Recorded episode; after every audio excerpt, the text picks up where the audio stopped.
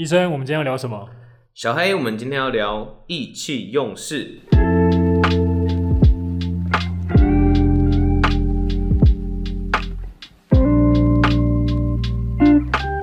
欢迎大家来到过去未来式，我是医生。我是小黑。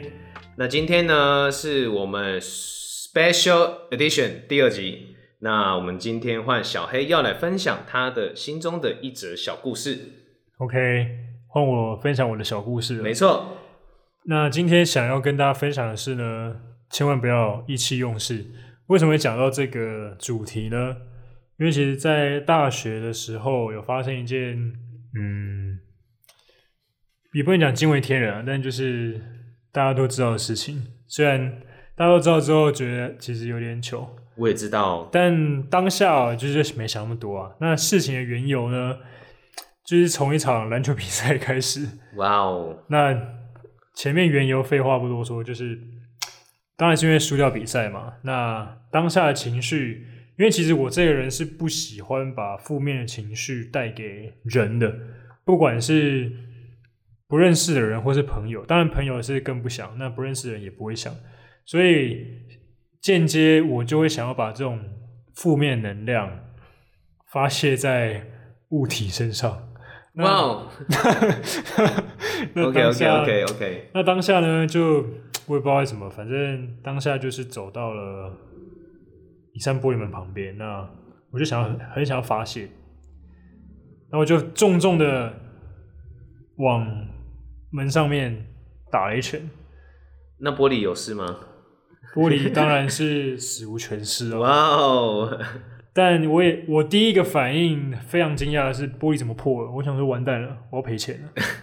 后来我才发觉到，为什么裤子啊什么都是血，都湿湿的，这感第一个感觉是湿湿的，然后我再往下看，地上一滩全部都是血，我的右手前臂被应该是打破玻璃之后，玻璃飞出来，然后直接划直接划伤。好痛。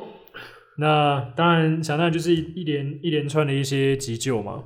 那呃，我不确定是缝了几针，但是我记得手术大概有进行了大概一个多小时，快两个小时。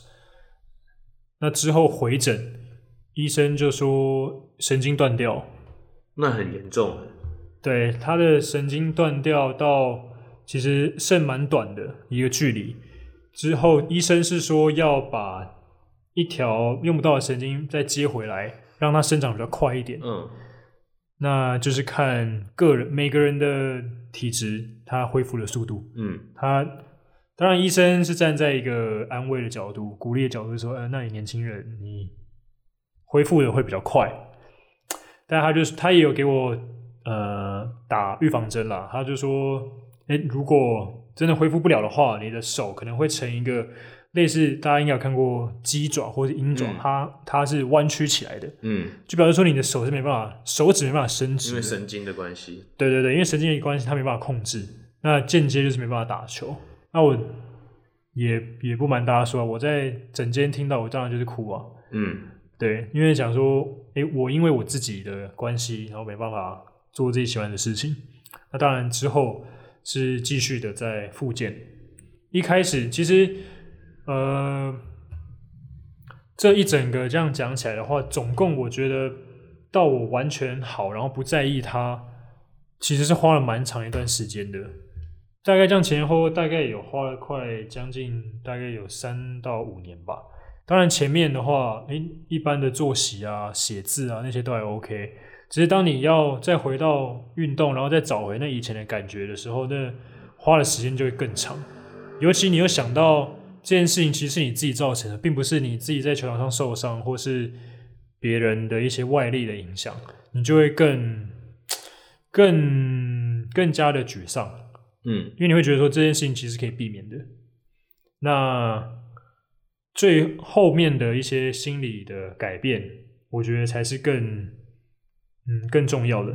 因为我以前就是比较呃好胜心比较强，然后得失心比较重。那因为这过因为这一件事情，让我让我的这个心态都改变了。我的好胜，我的我还是有很想要赢的意志，但是即使输了，我会检视说我在这个过程当中我有没有百分之百的去付出。如果有的话，即使输那也没关系，下次再来就好。那以前的话会觉得说结果是最重要的。那之后，嗯，我也时常告诉自己说，你只要还活着，就还就会有翻盘的机会。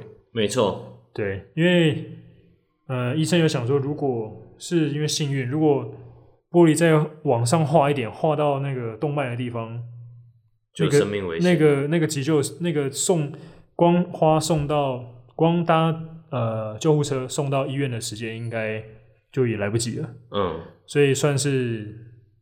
可以讲一天，应该算是对不幸中的大幸，捡回一条命了。